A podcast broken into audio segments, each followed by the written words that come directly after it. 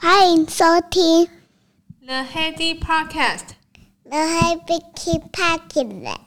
哈哈。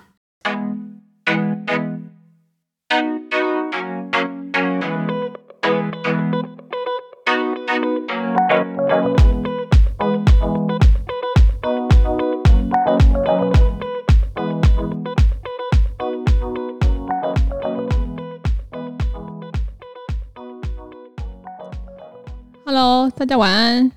这次是我第二次录同样的一集，因为我刚把我答案给删掉了，有够蠢。我想要跟大家分享的是，呃，上礼拜我去奇美博物馆，这是我三访奇美博物馆有一些心得是，可以跟大家分享一下。在我第一访的时候，是他刚盖好，我只觉得他把整座的博物馆。模型就这样硬生生的盖在台南的土地上，可是比较有点冷冰冰，没有什么呃跟附近居民的互动。这一次去我就发现不太一样了，除了它的常年展之外，它还常常会有一些特展。那我们这次去的就是参观一下纸上的艺术，就是很厉害的作家，他把纸可以折成任何形状，就像我们的灯笼每年的灯会的那个状况。我觉得很强哎，所以除了这些展之外啊，他跟当地的居民的互动，我觉得大家呃可能生活水平跟水准有提升，所以我觉得那个景象让我有点伪出国的感觉。在奇美博物馆户外的草皮上，那很多台南的当地的居民，其实在午后就会带着小朋友去。那边野餐啊，吃个小点心啊，跟朋友聊聊天，坐下来啊，还是小孩会在旁边奔跑，跟小狗那一副景象和乐融融的感觉，就很像当初我在国外看到的感觉，蛮相像的。我想说，哇，那这次去的感觉真的会让我觉得，嗯，真的台湾的一些生活的水准真的有提高诶。以前看到草皮的 OS 都会说哦，那里面应该有狗屎，应该不太会有人想要坐下来，就是那在那边野餐。那现在的来讲的话，其实大家已经突破那个心房，就是有有一种享受跟体验生活的融入感，我觉得很棒很棒。呃，一样艺术两样情啊，就是隔壁是有一个石鼓文化村，那石鼓文化村其实也是跟这次一样是。我有印象中，在奇美博物馆旁边有一个五分钟不到的车程的石鼓文化村。以前去的时候会有一种震撼感跟空灵感，就是它是一个旧的老糖厂改建的一个呃艺术表演村。以前在看击鼓乐的时候，就觉得说，诶，特别感觉震撼跟一种心灵沉静的感觉。就是去啊，我。不加思索就去呃售票处买了门票，那一次这次门票大概要四五百还是三三百多，有点忘记。反正我没我们没进去啦，因为就是我想说怎么突然那么贵？以以前清美博物馆门票也才一两百，然后他他那边要三四百，我想说到底在贵什么？后来那个销售小姐她就看了给我看了节目表，他说：“哦，你这一张门票进去啊，什么游乐设施都可以玩，就有包含什么海盗船啊、溜滑梯啊、攀岩啊，还是体验糖厂小火车。那当然还包含最经典的击鼓表演。可是击鼓表演只一天大概只有一场跟两场，嗯，怎么变成游乐场了？以前的空灵感怎么不见了？”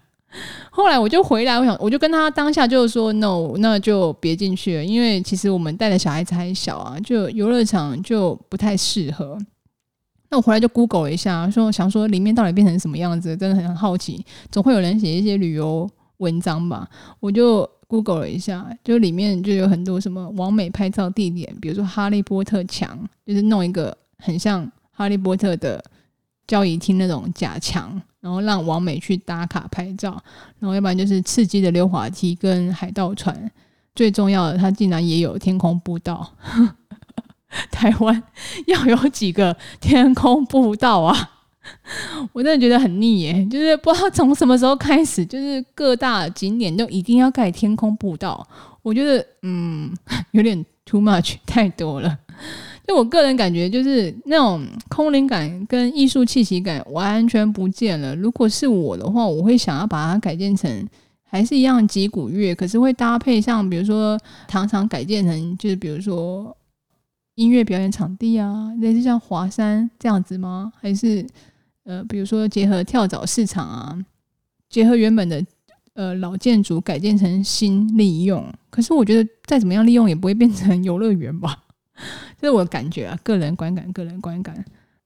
今天除了聊奇美之外，我还想要跟他聊一聊，是这个周间我们有跟同事一起去吃了老四川。在那之前，其实有一有上过一门课，是就是用餐礼仪。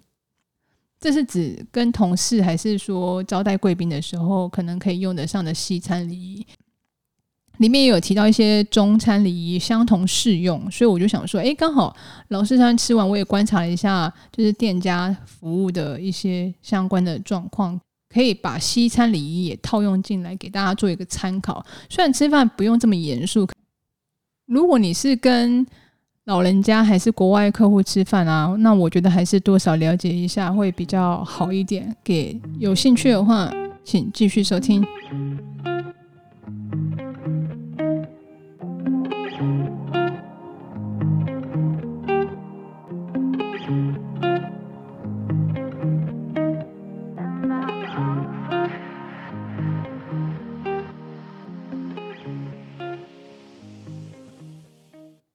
主要我想要分成两个部分，一个是如果我是店家服务生的话，有一个状况给大家参考一下，你会怎么做？就是我们那时候去的时候是订一桌中餐圆桌，刚好十到十二个人左右。那到现场之后，因为是吃火锅嘛，因为中餐圆桌的话就只有一锅，感觉很会煮很久。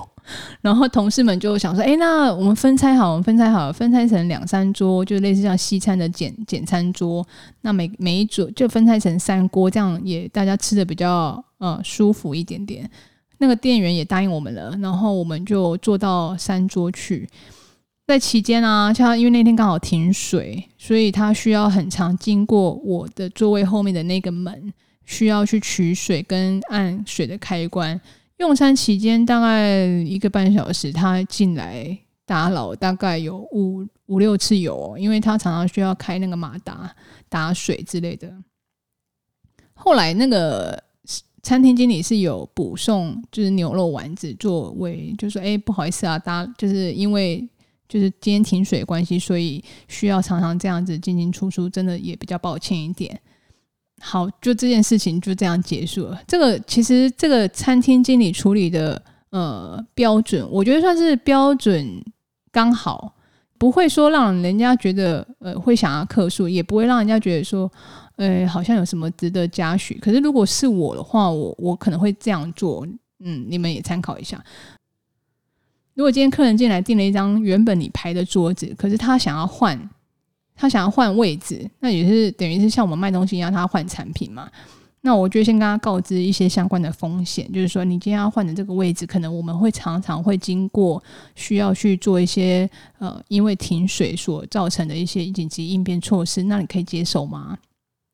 先询问一下客户的意愿，可能会有这些打扰，他要不要？那我是客人嘛，我就是我就会想说，嗯。我还是想要分成三锅，那我们会可能会煮的比较聊的比较舒适一点点。当我说 yes 同意的时候，其实我心里就已经有有一个心理准备，说嗯，这一餐吃下来会很常有人来打扰，这是正常的。所以这是一个。打预防针的效果，就如果我是餐厅经理的话，我会先讲，讲完之后就是中间有打扰，因为毕竟也是跟跟我知会过了嘛，所以我我会不疑有他，我也不觉得说有哪里服务不周的地方。可是因为这次他他没有先讲，可是他事后有送肉丸子，因为一般标准餐厅都还是会这样做嘛，因为肉丸子没有什么多少钱，可是就是补偿一下，不无小补这样子。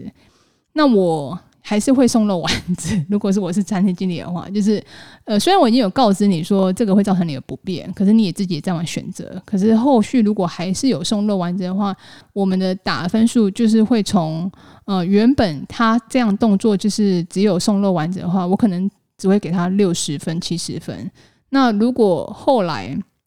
我先告知，后来再送肉丸子，我是不是会给他一百分？或者是一百一十分，我个人会这样觉得啊，这是我个人对于餐厅处理上面一一的一些感想。换一个角度，如果现在换成就是我们是客人，我们招待我们的客户进到那个餐厅，然后因为这次是同事，所以大家的状况就比较呃悠闲一点点，比较放松一点点，所以可能一方面可能大家也不是这么在意，因为毕竟都是亚洲人，所以我们吃饭的时候其实都是以轻松随和为主。有的时候餐酒礼仪比较拘谨一点，也比较属于生意场合上面一点点，可是也是可以套用在这上面啊。那如果你是那个场合是需要跟客户，还是需要跟国外的一些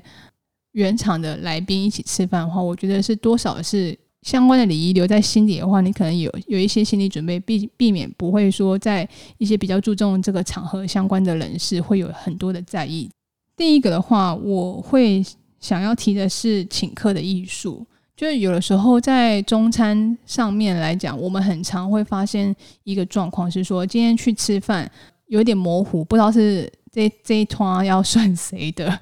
就如果是你是主揪人的话，你应该要先讲清楚啊，这一摊我们是各付各的，还是这一摊是可以跟公司报账，还是这一摊就是要请客户的？其实应该要先讲好，让被请的人还是说与会的人才不会很尴尬，说哎，这个到底这一摊到底吃下来，我到底要不要付钱？然后就如果都没有先讲好，可能会出现一个画面是说，大家在结账的时候就就是大家要。玩小小动作是要看谁先抢到账单，然后去柜台争先恐后的抢着付钱，这个画面就有一点不太好看。所以避免这个状况的话，其实你一开始先讲清楚，其实我觉得大家都现在都蛮开明，应该会就是都。同意说哦，大概是这样的状况，也自己去与会也比较有心理准备，该提前的要提前啊，该准备卡要准备卡，然后该享受的人就抱着享受心情去吃饭。所以我觉得请客艺术是开诚布公，你就先把这个话题给讲清楚，说这一次去用餐主要是谁付钱，这个先讲清楚，这是第一点。第二个是座位的安排。中餐有中餐座位安排，西餐有西餐座位安排。那我们今天先讲中餐。中餐的话是圆桌的状况的话，你觉得如果是包厢，你进去包厢里面，如果你是主揪人，就是你是主人的话，你应该要坐在哪个位置？给你两个选项，第一个是背对门，然后第二个是在呃里面可以看到门的位置。你觉得是哪一个？三二。一答案，主人是要坐在背对门的那个位置。哎、欸，我也开始也选错哎、因为我就觉得说，哎、主人不就是要坐在大位上吗？所谓的大位就是说在呃里面可以看得到全场的位置，那个位置比较好的那个位置嘛，就不是哦。主人其实是应该要坐在比较不方便的位置，就是靠近门的地方，常常会有服务生进来上菜的地方，背对门的位置。你的主要的宾客应该是坐在你的正对面，就是你的圆桌的正对面，不是坐在你隔壁啊。一般正正常比较呃比较制式安排是这样的，因为可是现在就是有的时候可能大家也没有特别注意留意到这个相关的细节。可是如果你是真正真正的生意场合跟拜访的话，座位上应该是要这样子。还有还有另外一个状况。如果你是生意的拜访，那你们有各五个人，请问是要两边各坐一边，还是交叉相坐？给你猜，给你猜，三二一，交叉相坐啦！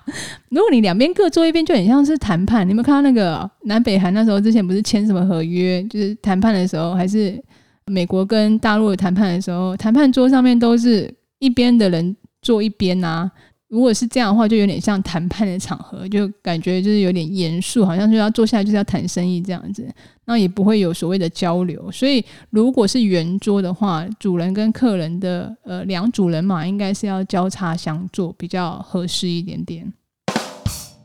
第三个的话，就是不雅的声音不要在餐桌上面发出来，任何像嗯，不管有没有声音啊，剔牙还是打嗝。还是擤鼻涕，这些尽量都不要在餐桌上面进行。我觉得剔牙是跟打嗝，大家可能都比较有共识一点，就是不要在餐桌上面做这些动作，因为真的会影响到别人的食欲。可是擤鼻涕这件事情，我倒是没有留意到，因为有的时候过敏还是什么样状况，我们我可能就会习惯方便在桌边擤个鼻涕，可是也不会擤很多次的，这样就有点尴尬，就感觉很像你感冒这样子。可是擤鼻涕的话，他也会建议说，跟就干脆到厕所去做擤鼻涕的动作，这是一个不雅动作跟声音的话，尽量不要在餐桌上面呃发出来这样。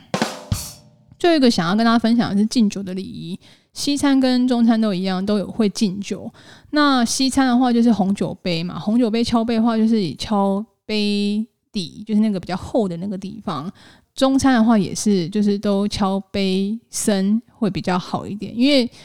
杯缘敲杯缘，第一个可能比呃红酒杯会比较薄一点，然后再来就是说现在 COVID-19 你杯缘敲杯缘，那不就碰到对方的杯缘了吗？那不是有点不卫生？所以杯身敲杯身，这是一个敲杯的一些基本的原则。然后再来是说一个我之前忽略到的一个呃状况，不知道你有没有也发生过？就是在敬酒的时候，你应该看着对方的眼睛。你有发现到这件事情的差异吗？我们以前不知道是我还是大家也会这样，就是我以前敬酒的时候，我就会看着酒杯，还是说看着。其他的地方就是不会看着对方的眼睛。其实有时候敬酒的时候，他就说就是要看着对方的眼，呃，聊一下，就是比如说 cheers，还是说呃，就是祝什么合作顺利，还什么之类，就是之类的话，就是或者是寒暄啊，就是在敬酒的时候，你敲杯的时候应该看着对方眼睛讲的，然后眼神直视，不要飘忽不定，也不要看着酒杯。以前是有多个。大概是这样吧。大概以上就是我今天想要跟大家分享的内容，希望你会喜欢。拜拜。